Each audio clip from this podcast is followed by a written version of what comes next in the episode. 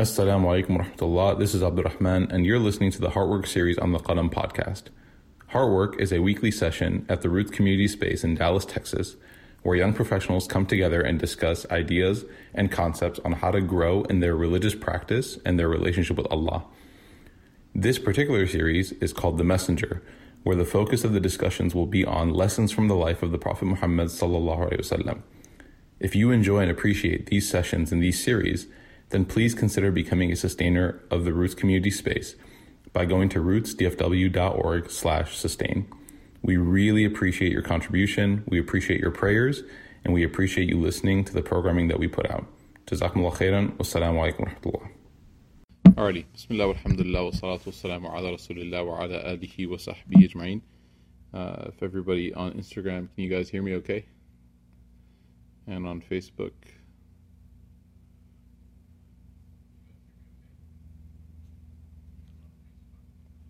It's okay? Audio's okay? It's on it's both pages. Should be on both. Okay. Salatu wa salamu ala rasulillah.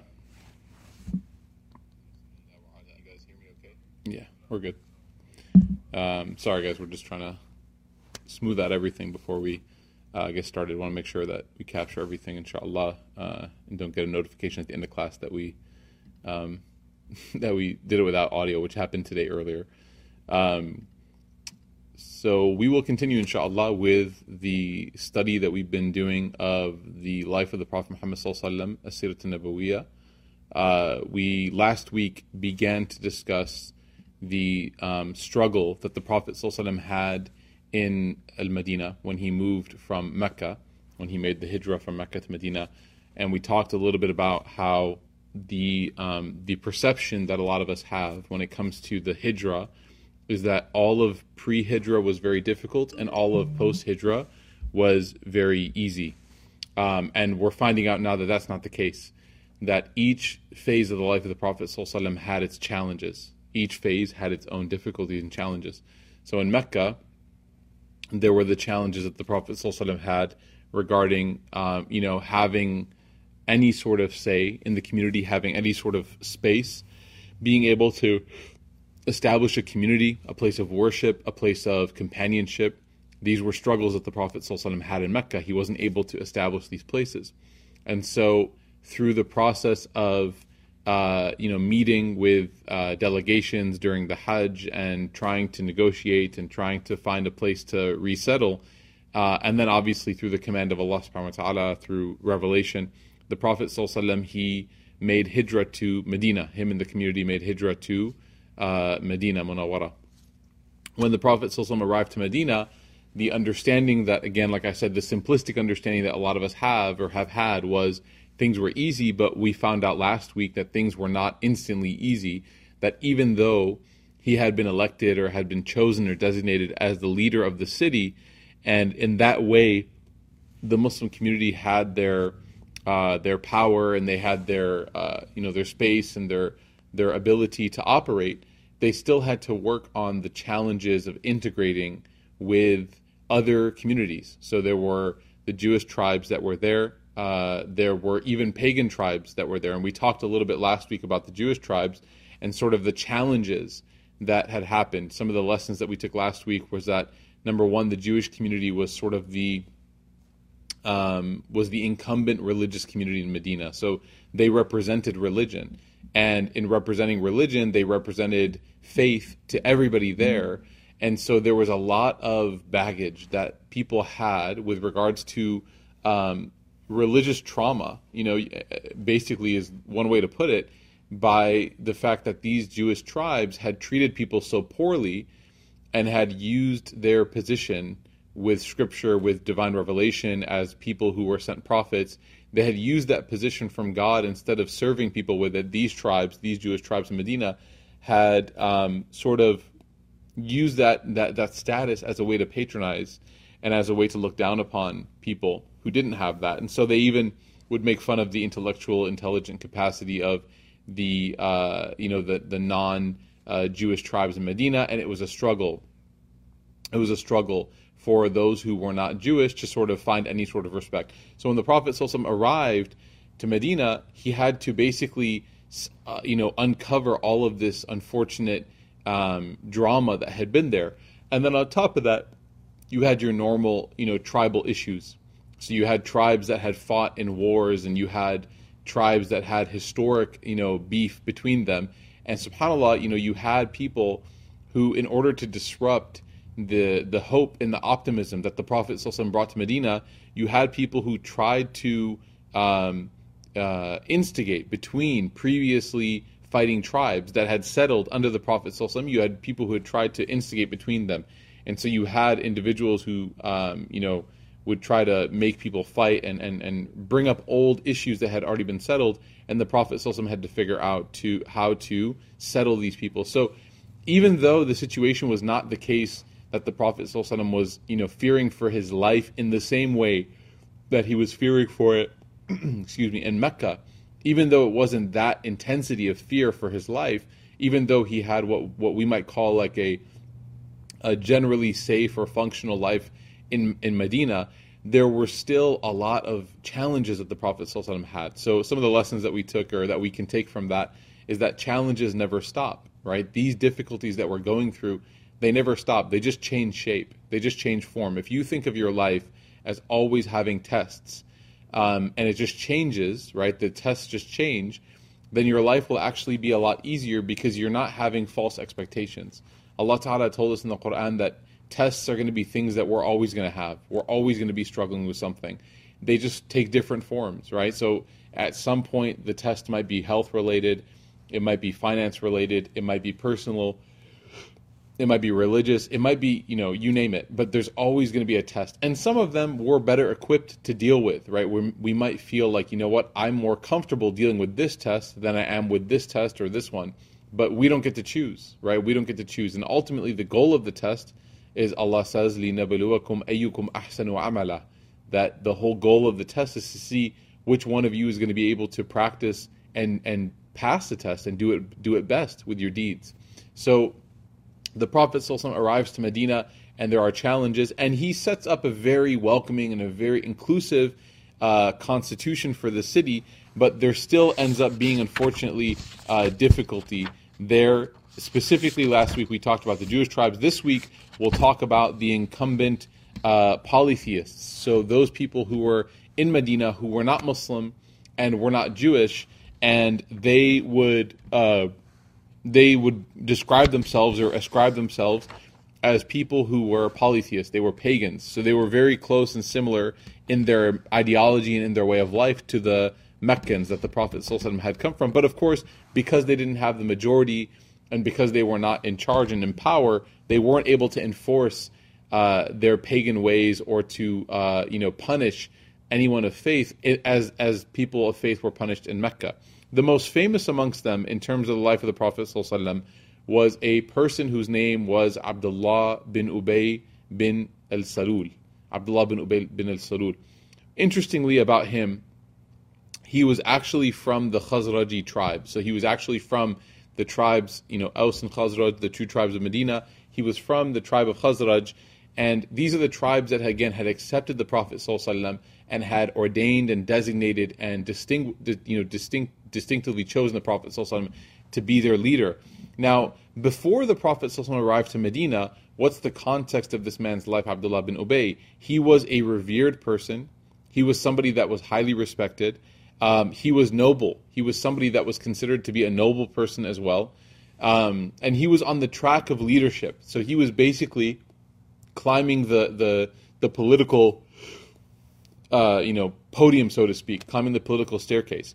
And so they had even said about him that his people, the, the, the, the clan that he was a part of from within his tribe, they had just finished stringing together and putting together the jewels that they were going to put onto his crown. So that was the sort of language that they used when they talked about Abdullah bin Ubay, that he was so imminently going to be the leader of that of of that of Medina. He was going to be one of the leaders of Medina.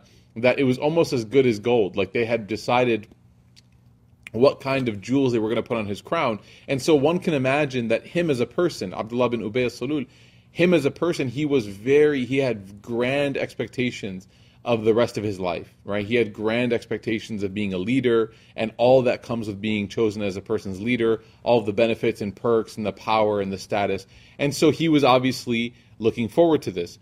Now, when Islam entered Medina, when the Prophet came to Medina, people got a taste of what true leadership uh, looked like. So when, when people interacted with the Prophet they got a taste of what true leadership looked like. And so you would have people like Abdullah bin Ubay and other people, and they would kind of reenact the same old tropes of leadership of being served and you know being respected and and uh, you know being authoritarian and they would kind of try to you know uh, exact or they would try to articulate their power by things like force and you know all these sort of negative leadership qualities and then you had the prophet who came to these people and remember what we said in Heartwork a few weeks back. Uh, he said, you know, the Prophet would tell people that I'm not interested in the wealth that you have. I'm not interested in the number of people that you have. I'm I'm not interested in that. So people are trying to, uh, you know, get the, people are trying to get the Prophet to come stay with with them, and he's not interested in all the things that they're saying. And so, nevertheless, there people then start to have a comparison between what the Prophet ﷺ is like and what uh, Abdullah bin Ubay is like. And so they have that comparison. It's, it's there for them.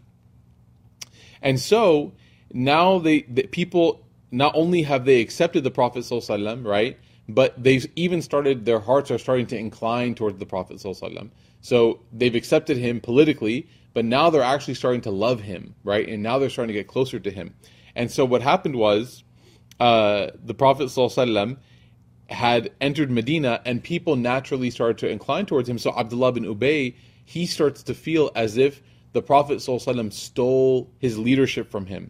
So he decided that he was going to try to be a, a pagan and try to win people back that way. After a short time, he realized that being pagan and being a polytheist was not the way to win people back because the, the, the waves were trending towards Islam. And so he said, you know what? And this is later after the Battle of Badr, a couple years later. He said that, you know what? I'll be Muslim. I'll accept Islam. Uh, and he ended up accepting Islam, but he became known as the uh, like the leader of the hypocrites. And so this is a, this is going to be the first session where we're going to talk about this new class of people called hypocrites, right? Um, and subhanallah is very powerful actually to talk about. But he became known as the leader of the hypocrites. So what is a hypocrite in the Islamic tradition? A hypocrite is somebody, the word is nifaq, hypocrisy, nifaq. Nafaqa in the Arabic language means like a tunnel, right? So if actually, if you're actually traveling in um, uh, majority Arabian countries, like like if you go to Saudi Arabia, if you go to any, I mean, obviously we can't travel now, but if you ever, uh, inshallah, get the chance to go, you'll see that they'll have nafaq, like tunnels, right? So when you're driving, they'll say, you know, most most memorably for me is nafaq Malak Fahad is the tunnel of, of King Fahd, which is the one that leads you from Aziziyah to Mina, right? And so in Hajj, we always tell everybody, remember Nafaq Malak Fahd. Remember that one, right? Because if you ever get lost, you'll just ask somebody and they'll point you in the direction and you can get there. But why is this important? This word nafaq, nafaqa means a person who makes a tunnel or digs a tunnel. Nafaqa, that they put a tunnel. Why is a tunnel important? Well, because the word nifaq means hypocrisy. And typically, when they would when they would refer to tunnels in the Arabic language in the desert, there was a a kind of rodent or a rat that would dig tunnels and would be able to be in one place and then would go into its tunnel and there was another exit on the other side of the tunnel. And so the the rat in order to escape the predator, right, it would be sitting and the predator would come and it wouldn't just run away, it would go underground and it would be able to come out somewhere else. And so it basically would be able to easily access and escape very easily. And so the Arabic, the Arabic uh, linguists, when they derive this word nifaq to mean hypocrisy, what does that mean? It means that basically somebody is two faced. Basically, somebody is two faced. So they act one way when they're over here, and they act another way over here. Or when they're in this situation and something tests them or danger is coming, then they're able to leave and go back to ease. They don't deal with the difficulty like everybody else. They don't stay loyal to their people. They don't stay loyal to the situation.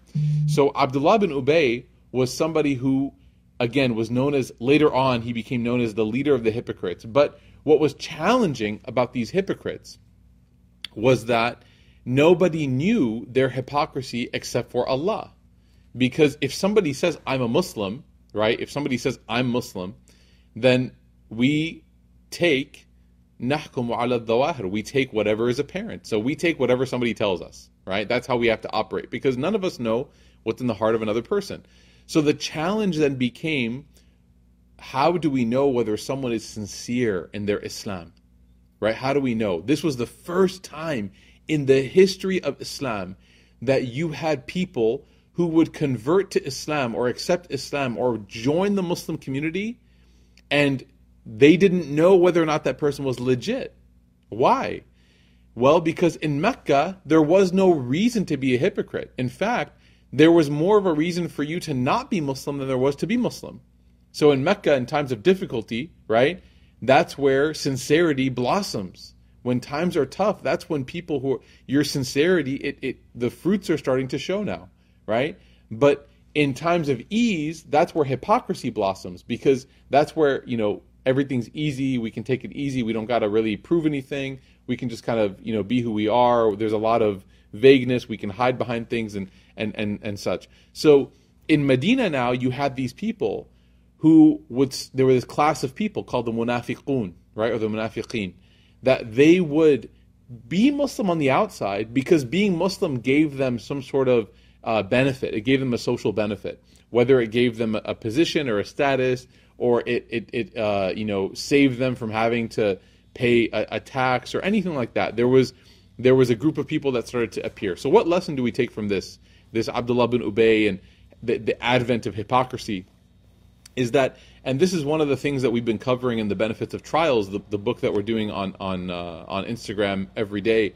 You know, one benefit of a trial. We're covering it every day. We're actually more than halfway done. Alhamdulillah there's 17 benefits, and I think today or tomorrow is going to be number nine. So we're just about there. But one of the things that he says early on is he says that trials allow you to taste sincerity. Tests in life, trials in life, they allow you to taste sincerity. Al-ikhlas. Right? Al-ikhlasu lillahi ta'ala. Like having true ikhlas for Allah subhanahu wa ta'ala. Why is that the case? Because only when times get tough only when difficulty happens do people actually start to show their true colors. And you know, it's no secret, right? It's we don't have to pretend like it's not happening. This coronavirus situation is very difficult for everybody. It's very challenging, you know, on on, on a wide spectrum of, of a wide a wide array of, of different, you know, points. People are feeling very challenged. And that's okay. It's okay for us to feel challenged. You know, we're starting now to understand that we're not in control. We're starting now to understand that, you know what, like, subhanAllah, I thought that I was completely independent, right? The word independence is a fake word in our theology. It's not real. It only exists for Allah. Allah is the only independent. Everyone else is dependent. So now we're starting to feel that, right? And subhanAllah, in these moments when we're being tested, our sincerity is also being tested. So, you know, we say that we're Muslim, we say that we sincerely submit to Allah, we say that we call upon Him and ask Him for help and then times get difficult and everybody's looking everywhere else except for Allah for a solution, but now everyone's starting to turn back. There was actually a news piece that I just saw. It was phenomenal. SubhanAllah. The news piece said that there was a man in Ohio who got coronavirus. He got the disease associated with it. He had to be admitted to the hospital. Uh, the doctors, unfortunately, uh, misdiagnosed or there was something wrong with their diagnosis. They didn't get it right. They come back and tell him that he actually does have the problem and they're not sure what to do. And the doctor tells him straight up, says this. And I don't know if it's because it's Ohio and I don't know, but he says point blank, and it's very rare that you will hear medical professionals talk like this, especially. Uh, he said, Listen, we don't know what to do. At this point, my advice to you is to pray to God. he says, like, my professional advice to you as a person is to pray to God. And and the person they're interview the news is interviewing him and he's laying on the on the hospital bed and he's like, Are you serious right now? Like, are you actually telling me that? Like, it's shocking. Another one of our our our, um, our members here, you know, our team members here, he was saying that at his hospital, he's a physician. He was saying that at his hospital, um, you know, every morning when they have their team meetings, they kind of talk about updates and different things because this whole situation is difficult for everybody and it's developing for everybody. He was saying that you know every meeting we sit and we we update everybody at the end of the meeting. Now we started saying a prayer he said, now as a team, we started saying prayers. and each person is given a new chance to say a prayer. And so he he was given uh, the chance, and he he read from Surah Al-Sharah, right? In the usri yusra, that with every ease there's dif- uh, with every difficulty there is ease. With every difficulty there's ease, and so you know. Anyways, the point being is that whenever times get tough, who we are and who we want to be, they meet, right? So who I am and who I want to be. I think I'm this person, but I'm actually this person. And Allah puts tests in our lives, and we're allowed to see how far that gap is between us. Are we actually who we are? Are we actually who we want to be? Like, is who I am who I actually want to be? And tests give us the ability to see it if we're really far apart or if we're close together. So, this, these tests, right, in Mecca, even though they were really difficult for the believers, when they arrived in Medina, it was like something that they didn't have to deal with. They didn't have to wonder, am I sincerely a Muslim? That wasn't a question that Abu Bakr had to ask. That wasn't a question Bilal had to ask. It wasn't a question that any of the muhajirin they had to deal with. Okay? Obviously, everybody's concerned about the sincerity of their faith, but they had gone through so much with no worldly benefit. They had gone through so much with no worldly benefit that they had this tranquility in their hearts knowing that you know what like I I don't I don't have to doubt my sincerity like I remember what I went through you know, I have the scars to prove it, kind of thing. And so Abdullah bin Ubay, he becomes the first person that introduces really this concept of hypocrisy into uh, Islam, right? Which is what taking advantage of the title or the label or whatever, and benefiting from being a part of the Muslim community while not actually believing in Islam. So being Muslim on the outside, not on the inside. May Allah protect us from that. You know, this is something again. It's easy to point at him and say, "Look at him. Look at this guy. Look at this." You know, and, and, and to be critical, but hypocrisy is something that every true believer should be concerned about. Not necessarily in the way that he was, right? He was a true, like, absolutely true hypocrite, fully. And we know that because Allah confirmed it to us through the Prophet. So I just said earlier that it's unseen. It is unseen. Allah Ta'ala made that known to us, right, as an example. But hypocrisy is something that all of us have to be concerned about maybe not hypocrite with a capital H, but parts of hypocrisy. You know, the Prophet ﷺ said that that uh, you know there are three. In another narration, he said there are four uh, parts to a hypocrite. That uh, that either hadatha kadhaba, or either wa'ada akhlafa, or either tumina khana. The hadith, the one narration with three, says that when the person talks, that they lie.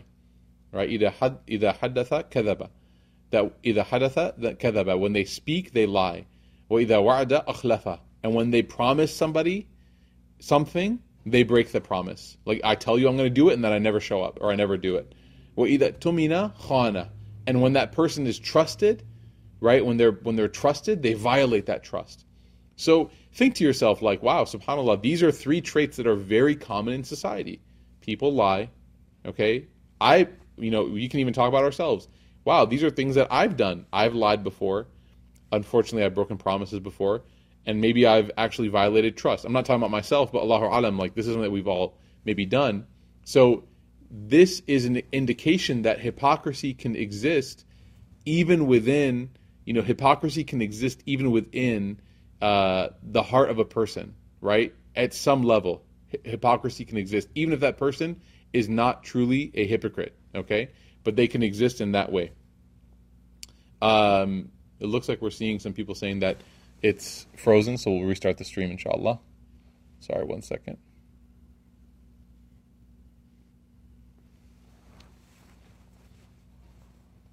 Assalamu alaikum. Sorry. Sorry for everyone who's on Facebook. Uh, we're just gonna we're resetting the Instagram stream because it got frozen for some reason. Okay, Bismillah. So we're back now. So for those of you who said it's frozen, you can you can watch this inshallah. You can jump back on. So this hypocrisy was a big deal. Now, what were some of the things that we noticed from Abdullah bin Ubay and his story that taught us about his hypocrisy? Number one, there's a narration where the Prophet ﷺ was riding, and this narration's in in uh, in narrated by Imam Bukhari, and it's in the Sirah of Ibn Ishaq, and he says that the Prophet ﷺ was riding, and he was riding a donkey with Usama bin Zayd radiallahu anhu, who was behind him on the donkey. So they were riding together, and they were going to visit a companion by the name of Sa'd bin Ubada, and they were visiting him in an area uh, that was that belonged to the family of Harith bin al Khazraj. So they were visiting a Khazraji area. And remember, who was from Khazraj? Abdullah bin Ubay. So the Prophet ﷺ is going to visit some of the people from Khazraj. Okay, he's going to go visit them. And this was before the Battle of Badr. So this was right before the Battle of Badr. And Abdullah bin Ubay didn't convert until roughly around the Battle of Badr, after the Battle of Badr. So they, uh, the Prophet ﷺ, he passed by this group, this gathering, in which Abdullah bin Ubay was there. And there was a group, it was a mixture of Muslims, it was a mixture of pagans, it was a mixture of uh, Jewish people. And amongst the Muslims was a man by the name of Abdullah bin Rawaha. Abdullah bin Rawaha, who was one of the notable companions of the Prophet. So when the Prophet rode, obviously when you're riding an animal, uh, you don't control that animal and how it's walking. And so what ended up happening was the donkey, when it walked towards the gathering, it kind of made some dust. You know, like when the donkey walks on sand, there's going to be obviously some dust, a little bit of dust. And so uh, Abdullah bin Ubay, he over exaggerated. Like the hadith says that he exaggeratively took his cloak and he covered his face, right? Like there was a little bit of dust. I want you to imagine somebody drops like a, uh, somebody drops like a lifesaver candy on the floor and and someone flops like in the NBA, like they fall backwards. That's basically the extent of exaggeration that was happening. So the Prophet ﷺ rides up on a donkey. He's not like galloping, he's not sprinting across the, the, the, the donkey is walking slowly, and he says, Abdullah bin Ubay takes his, his, uh, his cloak and he covers his face, and he says, uh, Keep your dust away from us. Keep your dust away from us. And he said it in a way that in Arabic, it could have been like your dust to the Prophet, or it could have been the dust from your donkey, right? Like interpretive wise. And he was doing that on purpose as a way to sort of insult the Prophet. May Allah protect us. So he said, "Do not stir your dust around us." Okay, wishing to, and and the Prophet ﷺ, says in the in the narration that as a means of trying to maybe like calm the situation because it was obviously super awkward, right? And everyone there is witnessing it, and they're seeing this man Abdullah bin Ubay, who they once respected, and so obviously they're still going to have some respect for him. The Prophet ﷺ, he sees this unfolding, and he says, "You know, the best case scenario, I'm on, I'm on my way somewhere." But the best case scenario right now for me is to get off my my donkey and to just make some time for people. You know, like I don't want to be seen as that guy who just walked by and you know this guy complains that I made too much dust and I just keep going and I ignore his uh, his complaints. So Saddam didn't just assume that he was like so high and mighty that he didn't have to actually like fix people's perception. And a lot of times we deal with this the culture now of of you know I am who I am. I don't really need to explain myself to anybody. I don't really have to, you know, clarify anything. People, if they want to know who I am, they'll get to know who I am, and that's it. That's a very interesting perspective to carry in life because it's it, it's somewhat entitled, right? Like, you know, you're not somebody who is so protected from people's suspicions and perceptions that you have this universally, you know, positive right to everybody. People might think of you in a negative way. If people did this to the Prophet sallallahu and he was the messenger of God, then isn't it the case that people are going to treat us this way? Yeah, of course. You, we should never become so upset when people hurt us. So upset, you know, because people hurt the Prophet. Did he get upset? Sure. But he learned how to handle it in a way that was so graceful and so beautiful. And so, what did he do? He didn't just let the situation happen and say, you know what? If anyone wants to know what the real story is, they'll come find me, they'll message me, they'll talk to me. He said, you know what? Let me go and talk to them. Let me try to make things clear. Let me try to, you know, just kind of spend some time with them.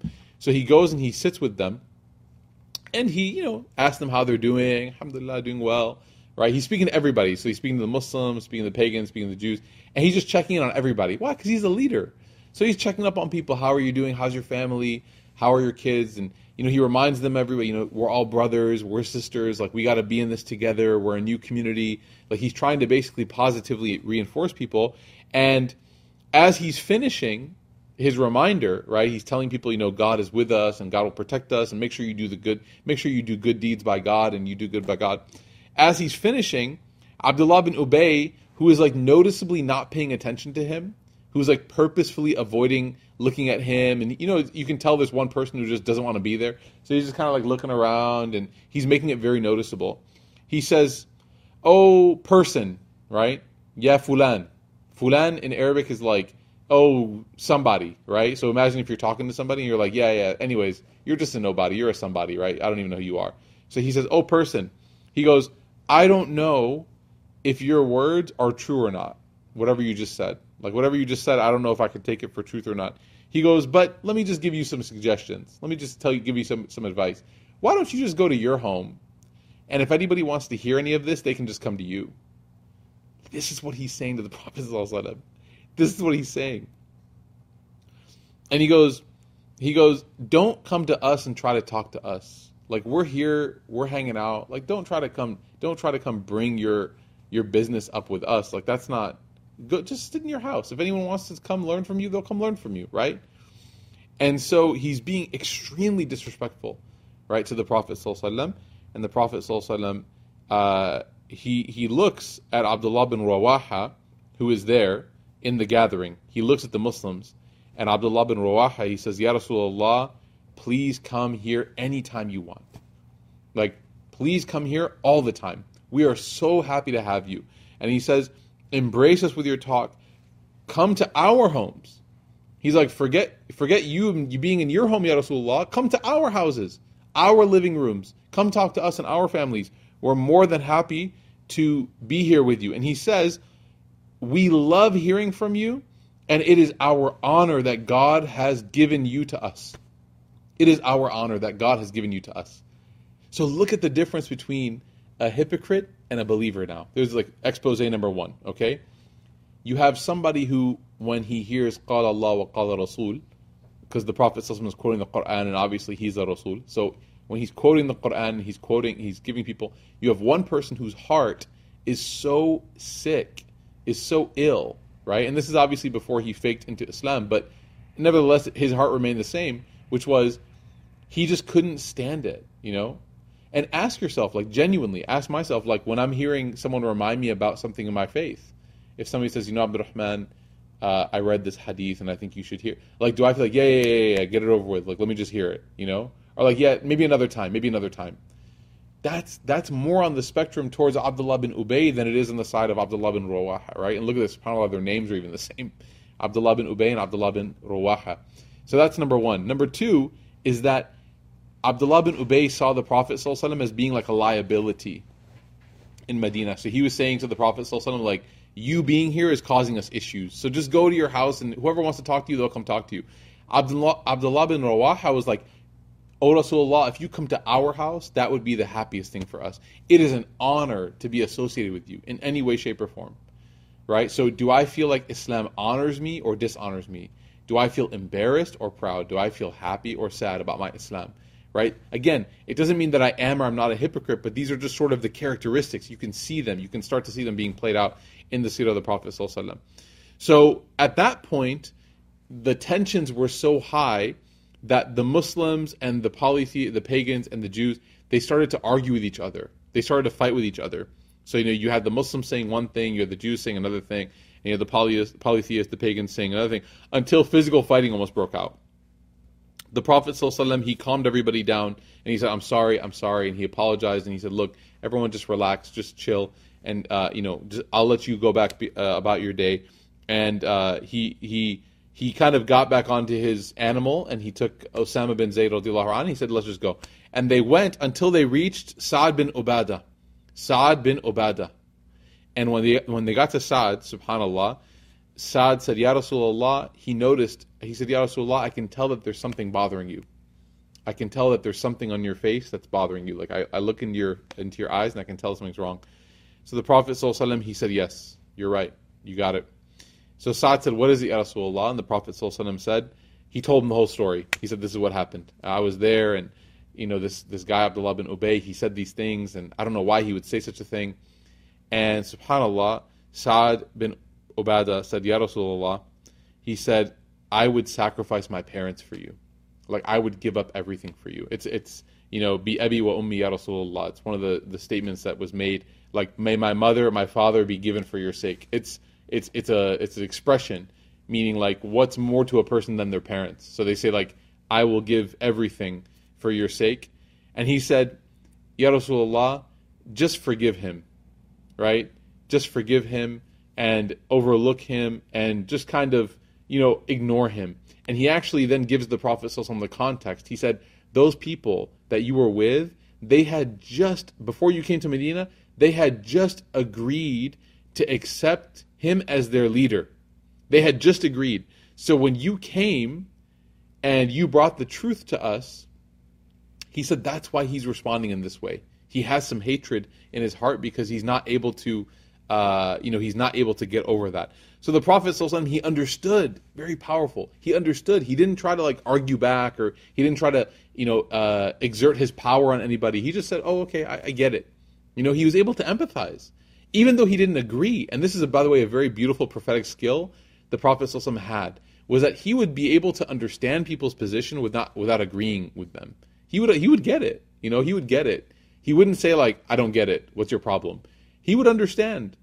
You know, the the young man who wanted to commit zina, and he asked the Prophet ﷺ, like, "Can I have a fatwa basically for this?" The Prophet ﷺ, he understood. He got it. He said, "Look, what, what's the deal? Tell me, what is it? Do you like this girl? Is that the situation?" He said, "Yeah."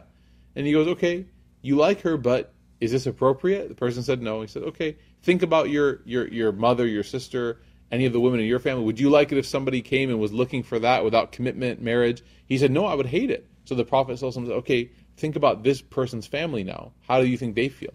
How do you think her mom feels, her brother, her sister? How do you think they all feel? Knowing that you're here asking for this. So, subhanAllah, you see his ability to empathize with people very strong. Even somebody who had basically made him like a sworn enemy, Abdullah bin Ubay Salul, like he was able to empathize with him, okay? So he forgave him and he uh, and he told his companions as well to excuse them and to be patient with them, because obviously when they see when, when the Muslims see the Prophet being treated like this, they already have you know the Muhajirin they already have some PTSD from Mecca. They're like, oh no, not again. Like we're not we are not going to let this happen again. So they become very and then the Ansar they're like, no, you did not move here to get treated like this. So everyone's very protective of the Prophet Wasallam. and they said you know, there's no way we're going to let him get treated like this. And the Prophet said, it's okay, guys, just relax. Okay, just relax. Later on, there's another narration in which the Prophet somebody said to him, Ya Rasulullah, maybe if you go and try to meet with Abdullah bin Ubay, like if you if you go meet with him and you kind of give him that, you know, that honor, right? Uh, there's a hadith of the Prophet where he says, إِذَا جَاءُ كَرِيمُ قَوْمٍ فَأَكْرِمُهُ That if a person who is noble from a people comes to you, then give them honor, like like noble, like uh, uh, treat them with respect, right? So he's saying if somebody like is is noble and they come to you, treat them with honor and respect because like there's you know they're they're viewed as a noble person in their community. So don't disrespect them just because you don't think they're noble, right? Call them whatever their title is. You know, if I if I meet with a person from another faith, like a pastor or a rabbi, uh, or a priest, I don't I don't just call them by their first name because I think that you know they're not my pastor, not my rabbi. I don't believe in their the faith that they're preaching. No, I I address them respectfully, pastor so and so, rabbi so and so, father so and so, right? Like why? Because they're they're from a noble group of their people. They're they're considered noble in their people. So someone told the Prophet Sallallahu maybe if you went to him and tried to talk to him like one on one, it would change his mind. So the Prophet Sallallahu he went to him and he went all the way up to him, and uh, he said the land was kind of like a marshy area. It was like a former like swamp or pond area, and so it was dried up. And obviously, if you've been to those areas, you know there have been uh, you know. Uh, if you maybe like sometimes uh, in in wetlands, like you if you go and there was water there and not anymore, it's kind of like a very strong smell. It's a very earthy smell. It's very strong. So he goes up to Abdullah bin Ubay, and they're in this dried out, marshy area. And Abdullah bin Ubay says to the Prophet, I'm just laughing because honestly, I just cannot understand how someone like this could exist in history. It's just phenomenal to me. He says, Stay away from me. By God, the stench of your donkey has harmed me. He says, Stay away from me. Your donkey smells bad. Like, I don't want you to come near me anymore. Right? Again, just so arrogant. Just so arrogant, subhanAllah. So the Prophet, so there was a person from the Ansar, a Muslim from the Ansar, who heard this and he told him, he said, Oh, oh Abdullah. And Abdullah bin Ubay looked at him and he said, Abdullah bin Ubay. He said, Let me tell you, his donkey smells better than you. Right? So if you think his donkey smells bad, then you smell worse. His donkey smells better than you. And so Abdullah's people from the, the pagan tribe of Khazraj, then they started to argue with each other. Then they started to fight, the Ansari man and this person, uh, you know, the, Abdullah bin Ubay's people. So the companions they started to fight. So what happened is they started to grab some sticks and some some shoes, and they started to grab all this this stuff to fight.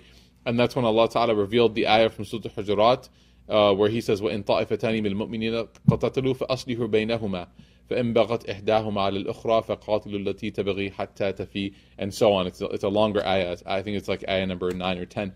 So the ayah basically translates to if there are two people amongst you in the believers then and they fight, then you should settle between the two. And it continues, the verse continues and says, and if one of them overpowers the other and they are oppressing them, then you should help the one who's oppressed until uh, you know, until justice is restored, etc. But anyways, point being is that that's when that verse was revealed, and this is the Prophet trying to again make an effort. Okay, um, and Abu Huraira he over to me. Why does he keep? He's so dusty, you know, like being very disrespectful. And this is really powerful. I hope you're ready for this. He says, Abdullah bin Ubay's son, who's a Muslim, who converted to Islam, Abdullah bin Abdullah, that's his name. He said, Ya Rasulullah, if you want me to, right? You guys know what that means? He says, I'm gonna, if you want me to, I'll bring you, I'll bring his body to you, basically. Like, I'll bring his body to you. Let me know. He just couldn't take it. At some point, it just reached too much. It just reads too much. Because I want you to imagine now, like, this guy, Abdullah bin Abdullah, his son, an, is living in the home of this person, like, hearing all this stuff. So he's like, Yeah, Rasulullah, if you want me to, I'll, if I were the Prophet ﷺ and somebody offered, I'd be like, look, man, I can't say yes, I can't say no. You do you. Right? But the Prophet ﷺ said, no. Rather, he said, be good to your father. Try to be good to your dad. And give him good companionship. Try to be a good influence on him. Try to be a good influence on him. You know, you can't guarantee anything, but try to be a good influence on him. So this was how the Prophet ﷺ handled this person who was a straight up hater, just 100% absolute hypocritical hater of the Prophet He handled him with such grace. You know, one of the one of the reasons why I like telling the story of Abdullah bin Ubay is because it shows us that if Allah's most beloved, who's the Prophet if Habibullah, the most beloved of Allah, is being is, is Allah is putting a test in his life in the form of a person, then guess what? you and I are going to have people in our life that are going to test us. Absolutely, you're going to have people that are going to test you. The book that we're reading, the Fawaid al-Balwa wal-Mihin, the book is called The Benefits of Trials and Tests. One of the points that we just went over, I think it was number six or seven, he said that one of the benefits of trials is that you get to learn how to forgive people. And he continues and he basically, you know, he clarifies and he says, if you don't have anybody in your life that tests you, how would you ever taste the sweetness of forgiveness? If Allah just sent people to your life constantly, or if every person in your life, friend or whoever, if they never wronged you and they never oppressed you, how would you ever learn how the sweetness of forgiving somebody ever felt? You know? How the the empowering moment where you feel like, you know what, I don't have to let this person hold me hostage emotionally. I can forgive them. If Allah just constantly sent us people who agreed with us and supported us and did nothing but pleased us, then we would never have the feeling, it's a really beautiful feeling, of when you finally come to terms with your disappointment and you say, you know what? I forgive this person. And those those words, that phrase, I forgive this person. Not like you're saying it to them, but just I forgive them. Internally, the sweetness that that brings to your heart, you would never experience it. So Izzuddin ibn Abdus Salam, he says, when God tests you by putting somebody in your life that tests you, God is trying to open the door of forgiveness for you. He's sending it your way. God's not trying, of course, God doesn't have to try, but God is giving you the ability to, to have that opportunity. Meaning what? Meaning that if you forgive this person, now you have tasted this sweetness. And number two, وَلْيَعْفُوا وَلْيَسْفَحُوا أَلَا تُحِبُّونَ أَن يَغْفِرَ اللَّهَ لَكُمْ The Quran says, forgive them, pardon them. Wouldn't you love God to forgive you? So when you forgive somebody, Allah forgives you. The more you forgive people, the more you're going to be forgiven on the day of judgment. Right? So these these stories of Abdullah bin Ubay as he's hounding, and he does more. His name's going to come up again and again and again. Right? He's like the main antagonist. And the Prophet just deals with him. the worse he gets, the better the Prophet ﷺ gets. the worse he gets, the better the Prophet gets. Wait till you hear the stories of what this man does to the life of the Prophet and how the Prophet uh, responds to that. We'll conclude in, in a couple minutes, but I wanted to finish by leading on to what's going to happen next week. So, we've made it clear now that Medina was not like a, a, dream place. Obviously, it is a dream place for us, but at the time, we, we tend to think that it was Mecca hard, Medina easy. But we just now have clarified that no, there were actual challenges in Medina. There were a lot of difficulties. It may have not been immediately life or death, right? It may have not been as immediate or as emergent in Mecca, or I'm sorry, in Medina as it was in Mecca, but there were still a lot of political issues, right? Some political tensions. And so the Quraysh in Mecca, they didn't just disappear. They didn't just let the Prophet go. You know, for so long they didn't want the Muslims to leave. And so they didn't just let the Prophet go. Obviously, when the Prophet left, they couldn't, uh, you know, they couldn't capture him. He left. He got away. He set up his community.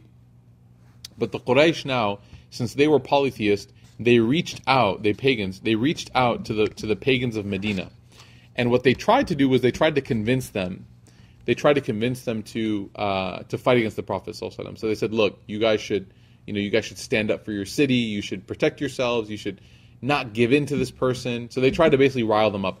When that didn't work, then it's a hadith narrated in Abu Dawood, one of the great scholars of our uh, hadith traditions, uh, Imam Abu Dawood he says that there was a person from the pagans of Quraysh who wrote a letter, who sent a message to none other than Abdullah bin Ubay and some of the other pagans who stayed in Medina. And he said, Look, we try to be nice with you. We try to convince you to, to fight against this guy because he's causing harm. But let me put it this way. He said in his letter, You guys basically, without realizing it, you've given sanctuary to somebody who is who's from us. He's one of our people. He's causing us issues. And they said that you have given him safety and you've ruined what we're trying to do with him and protect our, our tribe from him, and you've given him safety. So they're saying you have two choices. Number one, you either fight him for us because he's with you, he's not with us. You fight him for us, or you drive him out of his of, of where he is. So you, you kick him out. You either kill him or kick him out right? Those are the only two choices you get. So Quraysh is threatening now the pagans of Medina. You either kill this guy or you kick him out. If you don't do that, they're saying, we're going to come and kill you and we're going to take your women from you. We're going to come and slave your families and your children and we'll kill you. When the letter reached Abdullah bin Ubay, now remember, we just went over who Abdullah bin Ubay was. Abdullah bin Ubay did not need a big reason to go against the Prophet. He was clearly already invested against the Prophet. So when he read this, he gathered some of his people and he said, Guys, we have no choice. We have no choice. They did have a choice, of course. They didn't have to take what was offered to them. They did have a choice, but they he said, No, we have no choice. We have to fight the Prophet. So he gathered people and he says, Let's go fight him. When this news got to the Prophet ﷺ, that people are gathering in Medina to start fighting with you, the Prophet ﷺ, he went and he preemptively met with them. So he saw this group gathering and he said, Hey guys, can I talk to you for a second? and they were all like just getting ready to fight him. And he said, "Look, I know what's happening. Like I expected this. Like I, I you know, you guys have been threatened by Quraysh, right?" And they said, "Yeah." He said, "The threats of Quraysh have affected you greatly. They've, I can tell that they've rattled you, right? You guys are are, are not well." And he goes, "But." They cannot do to you what you don't let them do to you. They can't do anything to you unless you let them do it to you, right? So if you want if you want to fight, if you want to try, that's not them, that's you. You guys are the ones who control your own decisions. He goes, Do you really want? He goes, think let's think about this logically. Do you really want to fight against people that are like your brothers and your sisters and your sons and your daughters? Because even though they were from different religious tribes, these people lived together, they intermarried, you know, th- th- this was a society that was very well connected. So he's asking this small group of pagans in Medina, do you guys really want to fight against people that you're, you're related to? Is that what you really want this to turn into? When they heard this from the Prophet ﷺ, they decided that, you know what, we're not going to do this. We're not going to fight against the Prophet ﷺ. And that news got back to Quraysh. So what happened next is what we're going to talk to, what we're going to talk about next week, inshallah. What happened? How did Quraysh respond when their first plan failed to get the Prophet while he was in Medina? We'll talk about that, inshallah, next week. We ask Allah subhanahu wa ta'ala to make us people who are prophetic in our character. We ask Allah subhanahu wa ta'ala to give us the ability to practice everything we said and heard. We ask Allah subhanahu wa ta'ala to grant us the ability to keep our faith strong in times of difficulty and to never fall victim of our own souls and desires, but that we can keep on the straight path no matter how difficult it gets. And we ask Allah Ta'ala to uplift the world from the challenge that it's in right now, and that if we are the reason for this struggle and this challenge, that Allah Ta'ala guide us to remedy and rectify the situation. Amin Ya Rabbil Alameen. Barakallah fikum, everybody. Uh, I miss everybody being here, of course. Uh, I was talking to Sheikh Hasib last week. I sent him a picture of the empty space, and he said something that gave me goosebumps. He said, uh, don't worry, you're lecturing the angels. So all the malaika are there listening to you. So, um, you know, obviously, I like having them here too, but I miss having everybody else. So, inshallah, inshallah, inshallah, we're going to keep going. As we say here at Roots, community never stops. So, community is not going to stop. We're going to keep going however we can. Whatever the legal authorities allow us to do, we're going to do it, uh, inshallah. Right now, that, that limitation is uh, you know pretty strict, so we can't do much. But we are going to do whatever we can do, inshallah, um, to keep the community going because community never stops. Barakallah fikum, everybody. Love you all for the sake of Allah. I'll see you guys uh, next week here in our home, inshallah. Take care. Assalamu alaikum wa